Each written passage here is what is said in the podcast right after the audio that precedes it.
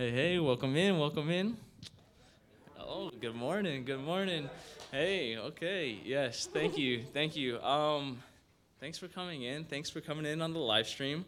Um, I was one of you guys last week, and now I'm all good to go. Feeling a lot better. So, woohoo! Um, yeah, I don't have a ton of announcements for you. I only have one main one, and that is to fill out your communication cards.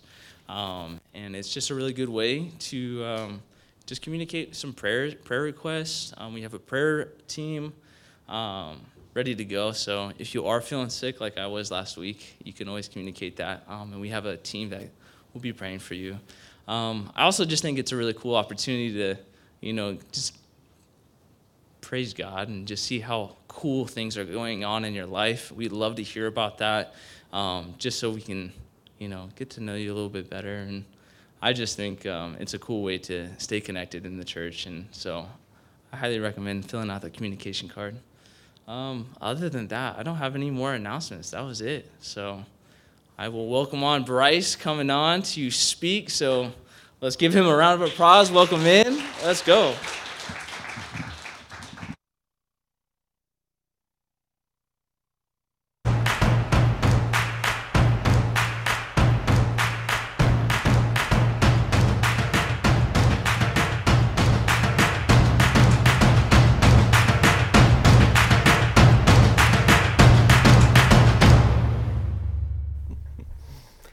Good morning. Great to be with you today. I uh, left Smoky Point. Uh, it was 32 degrees, and then I got here and it was like 80. It's just, you know, it's, it's beautiful traveling south. So, anyway, good to be with you de- today, and uh, thank you, Jason, for uh, inviting me. He's probably watching online right now, drinking coffee, legs kicked up, you know, that kind of deal. If we haven't met, my name is Bryce. I uh, live up in the Smoky Point area, and I'm at Alliance Church up there, Smoky Point community. And uh, I have the privilege of being a director of Reach Training Institute. And it's a uh, ministry school with an accredited degree. And our whole uh, purpose to exist is to send men and women into full time ministry. And uh, it's been such a joy to uh, see the next generation and uh, help them along their way. And I can't think of anything better for me to be doing at this stage in life, you know, uh, before I hit the exit. Um, to send and uh, to see other people going into ministry to serve the Lord. And uh, it's, it's so fun. I'm teaching a couple freshman class. I have a couple other uh, professors that are working with me right now. And I'm teaching a junior class called Special Topics. And it's a lot of fun because I was a care pastor for about 24 years. So some of the things like doing baptisms, communion, funerals and memorials, dedications, pastoral counseling, hospital visitation, weddings, um, they're getting all that kind of practical training, some of the skills uh, that you need in ministry. And uh, so it's been fun. It's, it's, it's been fun teasing one of my students too because he is in a serious relationship. He's a single guy and I, I told him, I said, why don't you invite your, your girlfriend to come to class next week? Because the whole time we're going to spend on how to plan a wedding. and I said, you could get her all done right there. And uh, he, he's got a good sense of humor. He, he enjoyed that. So I know you're in a sermon series uh, on simplifying your life. And it, it's so true. I saw those words flashed up on screen and I was starting to get stressed. There are so many things in life that can distract us and pull our attention away. All the obligations and activities, and even uh, some of the messages from our own culture that, that tell us that more possessions is going to make life more full. And it does make life more full in a lot of ways. And we can get so distracted and so disconnected from really where our focus should be in life, and, and uh, we can get spread way too thin. And so, yeah, the message to simplify life is really a good, good concept to work through. And, and I was thinking of this just even driving here. Change in our lives is so slow. But sometimes it's worth spending time on those things that we really need to take deeply so they sink deeply into our lives so that we don't just make an impulse change but actually spend the time to process what God is doing in our hearts and what He wants us to do. And uh, possibly because we're taking it much deeper, maybe change will even be that much longer lasting. So it's worth spending time on this. I know we can get into our pursuits, put our attentions and affections on so many things and the pleasures of life and the drive for success, and we can come to the point where we're just overwhelmed with it all. We can't manage it all.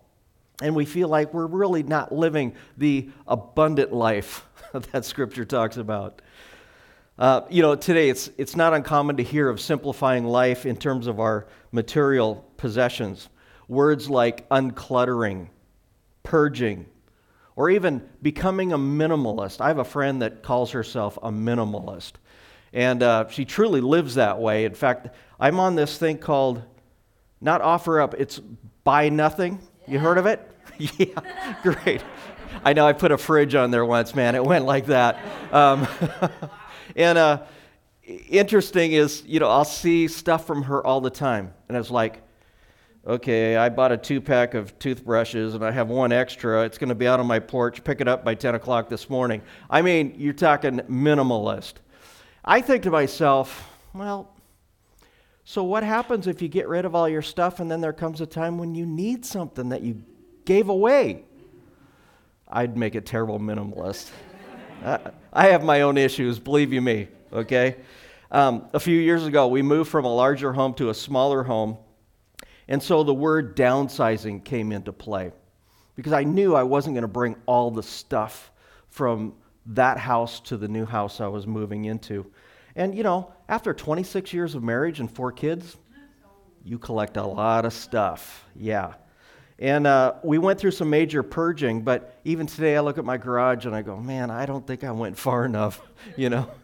Um, I came across some decluttering tips. And I'm going to share those with you today. And I thought, you know, just realistically, if the points of my sermon aren't that great, you're going to have some really good tips, okay? It's, it's not, it's not going to be a bad deal for you. You're going to, have, you're going to be happy you came, all right? Um, here's some tips. Number one, follow the 80 20 rule. Here's the principle um, usually, people only use about 20% of the things that they own on a daily or semi daily basis. For example, if you have 10 pairs of shoes, typically people only wear about two of those pair. Um, if you have 20 cookbooks, typically you probably only use about four of those cookbooks. Okay, so that's the principle. That can help you in your decluttering. Okay? So, what do I use most? Uh, here's another one. Number two, forget about sunk costs. I know part of the reason we don't like to get rid of things is because, man, we spent a lot of money on that. You know, we look at things and we go, man, I, I, I paid a bucket load of money. Uh, it's worth a lot. And, you know, chances are we can't really resell it for that value anyway, unless it's a, uh, American made Fender Strat guitar. let, let me know if you have one for sale. No, I'm just kidding. um, yeah, you know you can't get that cost back. So sometimes in decluttering, you have to forget about what you paid for something. Okay? Uh, here's number three. This is a good one.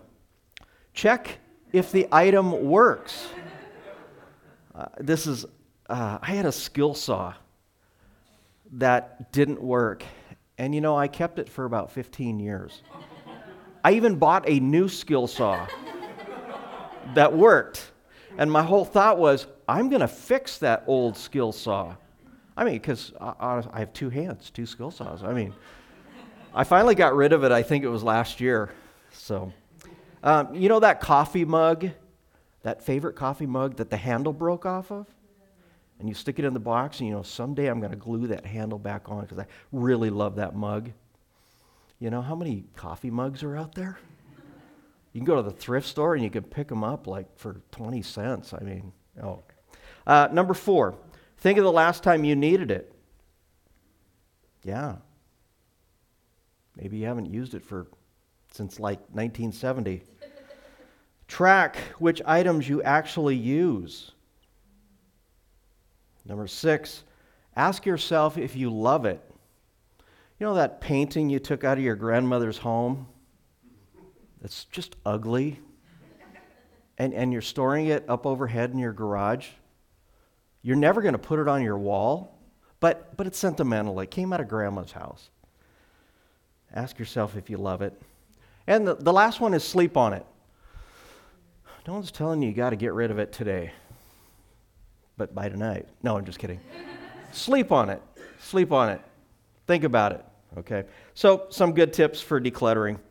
Well, I'll tell you what, I want to talk about decluttering your spiritual life today.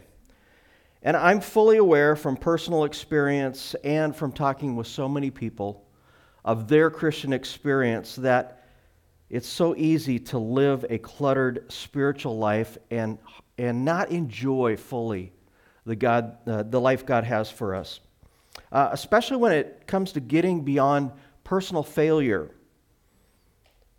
Uh, sometimes it seems like we, we can't get far enough away from our past. It slows us down, it weighs on us, it haunts us with memories of our failures and our flaws. I want to couch our discussion today through the very significant experience of a New Testament Bible character by the name of Peter, one of the disciples. He went through his own struggles with failure, and I'd like to enter into his world a little bit today with you. Uh, use your imagination with me, because I'm going to play with the story a little bit. Um, let's join Peter in his experience. And uh, we'll start by his standing by the fire. The crow of a rooster broke the silence that had surrounded those that were standing by the fire to keep warm. It was in the early morning hour. Peter turned, feeling not only the cool, brisk air of the morning, but a chill went through his entire body as his memory was flooded with the very bold, brash, and boastful outburst he made when Jesus said this This very night, this very night, you will fall away on account of me. Oh, even if all fall away, I never will, Peter so confidently declared. Yet Jesus persisted. He said, I tell you the truth, this very night before the rooster crows, you will disown me three times. Yet Peter wasn't buying it. Maybe this was really meant for the others. Even if I have to die with you, I will never disown you. And all the other disciples said the same. Peter walked off into the darkness of that early morning, and twice he had been questioned as he stood by the fire. You're one of his disciples, aren't you? I am not, Peter declared.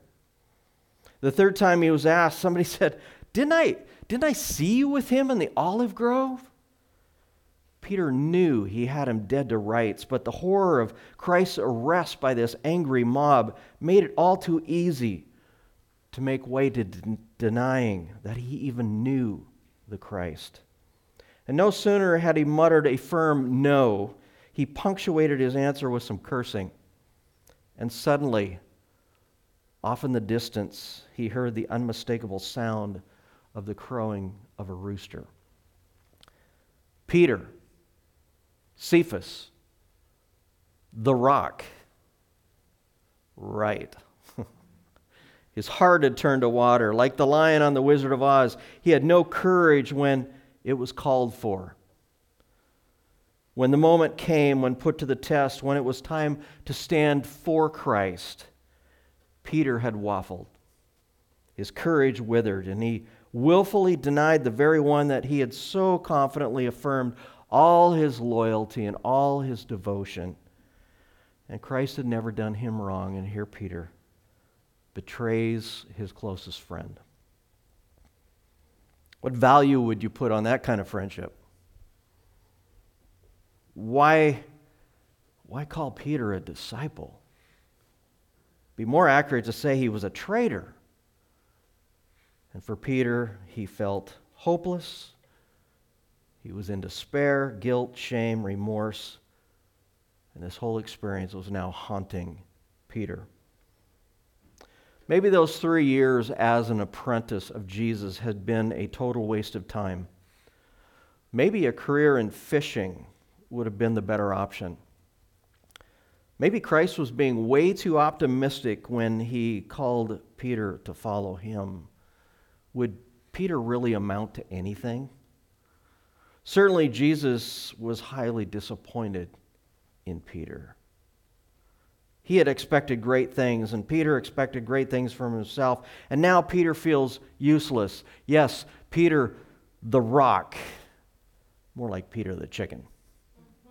A huge failure. Peter's overcome with remorse. He's at a loss of what to do next. Are you feeling a bit what Peter's feeling? We come to John chapter 21. We learn that Peter has gone back to the work that he's so familiar with, fishing. And he's with six other disciples on the Sea of Galilee. It's been two weeks since Jesus rose from the dead, and man, the events have been amazing disturbing on the one hand and confusing, but also very exciting because Jesus was alive. But what next? It seems for some of the disciples at this point, the return to former life was the way to go. For Peter, maybe doing what he did best fishing. And so he, with the other disciples, they're casting their nets, they're hauling them in, they're working all night long, and they're on that lake that contains so many memories. You know, it was from that lake that Jesus called his disciples to come follow him. They were probably in the boat that they were in when they saw Jesus walking on the Sea of Galilee. And maybe it was from that very boat that they were fishing in that day that Peter had stepped out at one time to, to walk on the water and I'll tell you what, that would be better uh, than any good fishing story, wouldn't it? They'd been fishing all night long without catching a single fish. Their muscles ached, their bodies were weary. The thermos of coffee was empty. They were no doubt just a little frustrated. And you know what? Fishing can be that way, right? We have a few fishermen. I've fished for hours without a single bite. I do have to agree with this statement, though. The worst day fishing is still better than the best day working, right? but you know, for the disciples, this isn't a hobby. This is a this is their livelihood. Jesus is not done with his disciples. They've invested three solid years together, 24 7. It hasn't been a waste of time, not to Jesus. The disciples don't recognize the, sta- uh, the stra- stranger that's standing on the shore who calls out to them, Hey, you catch anything? That's what you do when people are fishing. You see them and you go, Hey, you catching anything? Normal question. Their response, Nope, hardly one lousy fish. The stranger calls back and says, Throw your nets on the other side of the boat and you will find some. What? How does he know where the fish are? And, and do fish normally go on one side of the boat or the other? But the disciples have nothing to lose. They cast their nets on the other side. And amazingly, the net is so full of fish, they're hardly able to haul it in. And it was John who suddenly recognizes who this stranger was on the beach. He excitedly tells Peter, It is the Lord. And Peter, without even a thought of grabbing a life preserver, he jumps in the water and forgets that he even had a brand new pair of Galilean flip flops on, dives in and swims to shore. He's so excited to see Jesus. Peter then helps drag in the wet net, and uh, they actually count the fish 153. Jesus proceeds to cook breakfast for the disciples. This was the third visit of Jesus to the disciples following his resurrection. Today, with all that backdrop, I want to complete some unfinished conversation between Jesus and Peter. And uh, I think in, in some ways we can say that Jesus is helping Peter declutter his spiritual life and get back on track after a huge failure. And I want to say that um, the hope that Peter finds in Jesus is the hope that we have for decluttering our own spiritual life as well. Last week, Pastor Jason challenged us to take care of the soul in kind of a holistic perspective where we find healing and wholeness and peace and, and confidence. And a place where we actually limit our distractions. And I love the analogy he lo- used last week, and, and I want to bring that into play here today. He said instead of looking at life like a pie with a whole bunch of slices in it, look at life like a wheel and all the spokes leading to the hub. I think that's so good. I don't want to say Jesus is the hub. Everything we need and everything we find is in Jesus. And, and we want to align our lives in such a way that all these different things in our life feeds right back into the hub, the source, Jesus himself. So let's pick up the conversation. John chapter 21, verse 15 to 17. I'll begin reading. When they had finished eating their scrambled eggs and pancakes, Jesus, I, I, think they had those. No bacon, though. No bacon, sorry. I know. Jesus said to Simon Peter, Simon, son of John, do you truly love me more than these? Let's stop right there for a minute. Do you truly love me more than these? Was Jesus pushing, uh, uh, pointing to the fish? Is he saying to Peter, Peter, do you love me more than these 153 fish you just pulled in? Mm-hmm. Probably not. You think he was pointing to the leftover pancakes? Jesus, do you love? Hey, I know Peter loves breakfast. Um, do you love me more than the pancakes? I think Jesus was pointing to the other disciples and saying, Do you really love me more than these? Do you remember earlier when Jesus said, You are going to fall away from me? Jesus, uh, and Peter so confidently says, oh, Hey, they may, but I won't. So, Peter, do you really love me more than they love me? Hmm. There's something about love in this that is a strong message for Peter. We're going to see it repeated here. He says, Yes, Lord, you know that I love you.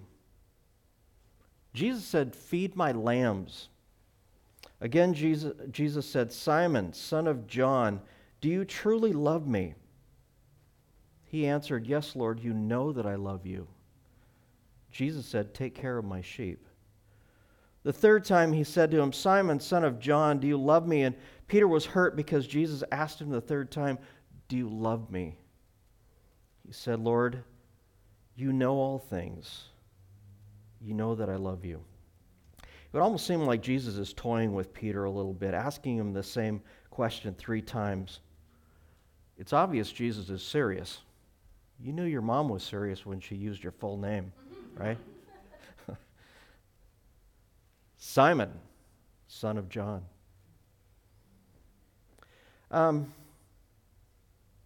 I think Jesus wants Peter to see the weakness of his own love, and I was thinking about this. I read a scripture last week that was so cool Psalm 36 7. How priceless is his unfailing love. But you know, when it comes to my love for the Lord, I fail. I have this imperfect kind of love. And I think there's one thing that I want to be careful of. I don't want to be so confident of my love for the Lord that I can't slip and fall because I fail. And I think, I think part of the message Jesus wants to get to Peter here is Peter, your love is not an unfailing love. You're going to fail. So, Peter, do you, do you really love me? And I think um, Peter, the scriptures don't really necessarily come out and use the word, but Peter is prideful. And I think part of this repair in the life of, of Peter and in this discussion is he wants Peter to come to a place of humility. A place of humility and break through that pride. So Jesus is very intentional about the conversation. And, and he also knows that there's a, there's a side to this. Peter, Peter has failed. And Peter has lost confidence in himself. He probably has doubts whether uh, he should stay in the discipleship program. He probably feels he has flunked and, and he's not even sure if his credits will transfer. You know? Yet Jesus has more grace for Peter than Peter has for Peter. I love it in the scriptures when it says, where sin abounds, grace abounds even more. I'm thankful for that. Aren't you? Jesus wants to bring healing and restoration to Peter, who no doubt sees himself as the biggest failure of all time, absolutely worthless to the kingdom. But Christ wants Peter to know this I'm restoring you, I'm reaffirming you, and I'm bringing you back to the call. I'm bringing you back to the call. And it's interesting, he says to Peter three times, Peter, son of John, do you love me? And you notice it was three times that Peter denied Christ? It's almost as if each question comes back to bring healing to every one of those denials. He reassigns Peter the task feed my sheep, feed my lambs, care for, nourish, shepherd, protect the flock. Jesus knows that Peter truly loves him. Peter needs to know, and Peter needs to accept Christ's restoration for him so he can move beyond his failure and follow Jesus again in faithful service. Have you ever been stuck in failure? I have. Have you struggled to move forward in your spiritual life? Have you felt the guilt and shame and maybe even that sense of being useless, useless to God? I've, I've failed. Have you asked for forgiveness and somehow maybe didn't feel like you were forgiven? I have. Got to know forgiveness isn't based on our feelings. but we go through that struggle, don't we? Certainly. The truth is, we all fail in our journey with Christ. We all have an imperfect love, but His love's unfailing. In fact, in, in 1 John, it says if we claim that we don't sin, we lie. The truth is not in us. And sometimes I fail more often than I'd like to admit. I was thinking uh, back in 1985, some of you probably weren't born yet.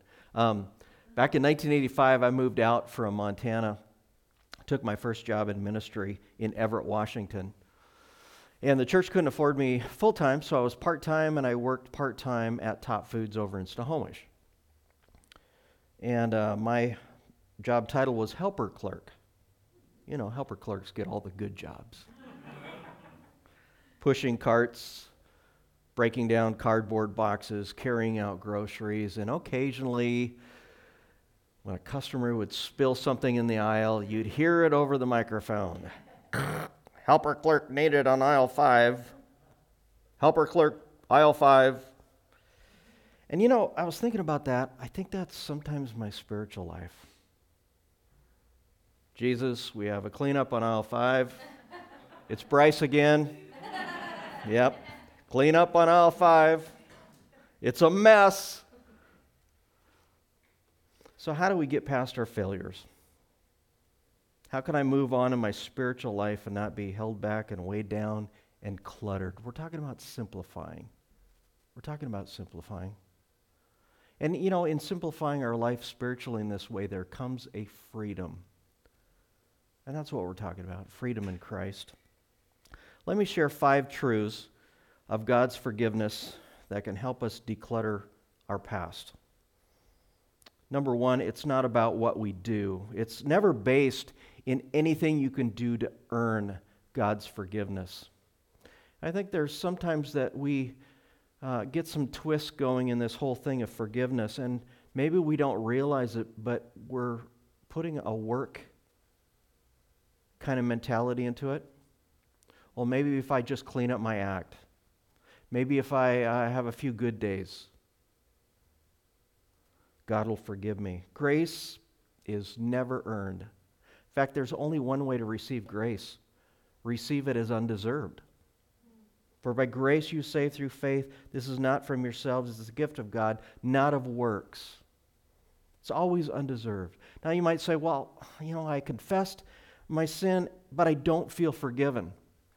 Interesting conversation uh, if you've heard of R.C. Sproul. uh, he shares a conversation that he had with a woman, and she, con- she, she was talking with him. She said, You know, I've confessed my sin to God. And, and she truly was repentant, confessed her sin to God, but she said to R.C. Sproul, I don't feel forgiven. And R.C. Sproul said, Well, you need to repent. She goes, What? I need to repent? She goes, I've already asked for forgiveness. He goes, No, you need to repent. You need to repent of your unbelief in God's forgiveness. Number two, God's forgiveness covers all our sins. It's not simply good for one thing we've done, but for all sin, past, present, and future. He doesn't pick and choose and say, well, you know, I'll forgive that one, but oh boy, I'm not forgiving that one. He forgives all our sin. 1 John 1 9. If we confess our sin, he is faithful and just to forgive us our sin and to cleanse us from all unrighteousness. Now, in the Greek, that word all means all. All.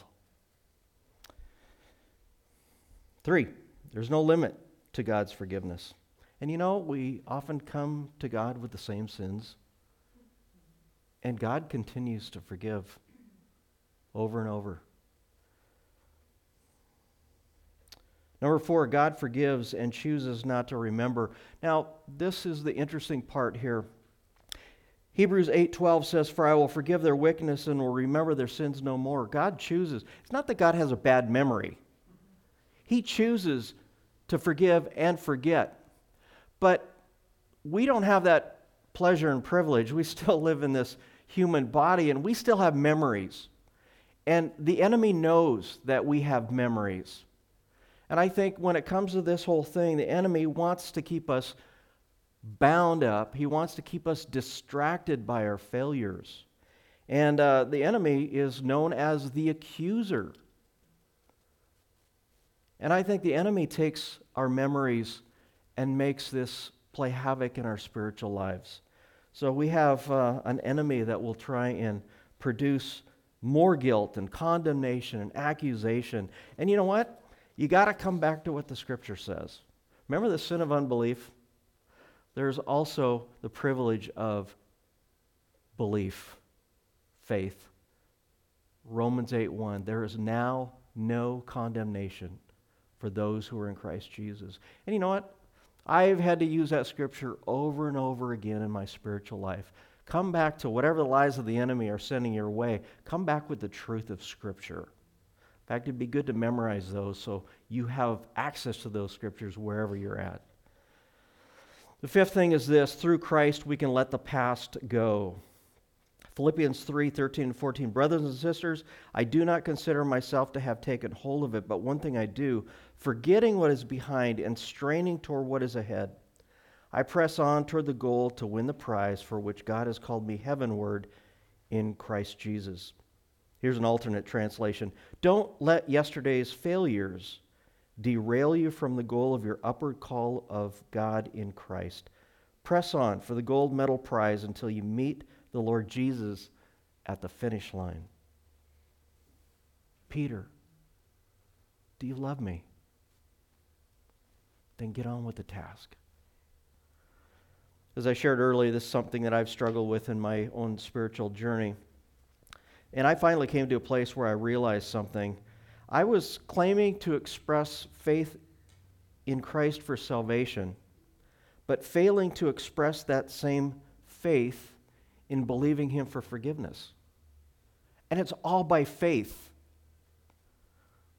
Remember the analogy of our life as a wheel? Expressing faith, whether for salvation, forgiveness, or anything else, is learning what it is to keep Jesus at the hub of your life, at the center of your life. All that we need and all that we have spiritually is found in Him, and we live by faith. In John 21, Peter's not only loved and forgiven, but he's restored and he's commissioned back into a life of sacrifice and service. Now, Jesus says to Peter in verse 18, I tell you the truth, when you were younger, you dressed yourself and went where you wanted. But when you're old, you will stretch out your hands, and someone else will dress you and lead you where you do not want to go. Jesus said this to indicate the kind of death by which Peter would glorify God. Then he said to him, Follow me. Now, personally, that's way too much information. because we know that Peter ended up dying as a martyr, and, and uh, he actually requested, he was crucified, and, and he requested that he be crucified upside down. He didn't want to be crucified the same way as Christ, didn't feel worthy in that sense. Uh, I wouldn't want to know my future, but you know, I, I think Jesus is calling him back to what it means to be a disciple. Deny yourself, take up your cross, and follow me. Now, interesting part, I didn't put it in my notes here, but I can't help but remember the next conversation that comes up. So I'm just going to tell you the conversation. Peter comes back to Jesus and he, go, and he goes, What about him? And he's pointing, here, here Peter's doing this comparing thing again, right? Before he says, Hey, they'll all fall away, not me. And now he's going, Okay, that's, that's my journey with you. What about that guy? And he's pointing to John, the disciple Jesus loved, as the scripture says. What about him? If I'm going to die for you, what about John? Jesus comes back with, I love it. He comes back with a, that's none of your business. you know? Um, he says, if I want him to remain alive, that's his plan.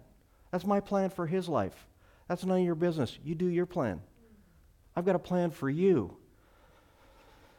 So it's interesting, even in that, we see this, this uh, personality of Peter coming out once again, where he, he has this tendency to compare himself. Well, if you're giving me the death plan, what's his plan? I know this God wants to be glorified in our lives. Our lives will not all look, look, the same, the path will not all look the same, but we all have the opportunity to glorify God with our lives. And the ultimate challenge to us is are we going to follow him? That's what he concludes this with. With Peter here, he says, Follow me. Now, if you're going to be always looking at your past and failing to accept the forgiveness of God, I'll tell you one thing it's hard to move forward and it's hard to follow Jesus if you're always attached to your past. So I encourage you, move beyond your failures. Take some of the principles we shared here today, put those to practice. Exercise faith. Whether you feel it or not, exercise faith and go, God, I am going to stand by faith because you have said it. That's faith. Not because we feel it, not because we see it, but because He said it. Keep following me. That's how I want to live. I want to move beyond my failures unhindered by my past. I want to run the race set before me as I follow Christ, and I want that for you too. May the words of King David be true of us, as he says in Psalm 119:32, I run. I run in the paths of your commands because you have set my heart free. That's simplifying life. I run in the paths of your commands because you have set my heart free. Amen. Love to pray for us. Lord, thank you so much for your goodness. Thank you for your unfailing love. Thank you, Lord, that you love us with a perfect love, even in spite of our, our weaknesses and our failures and our imperfect love. Yet you, in your grace, you forgive and you restore. And Lord, you don't scrap us. You don't send us out to the scrap pile at all. You say, okay, Get back on your feet and come, follow me, fulfill my plan for your life, and glorify me. So, Father, I pray that we be encouraged. I pray, Lord, that you teach us what is to simplify our lives in this spiritual way. And Lord, I pray that you would be glorified. In Jesus' name, amen.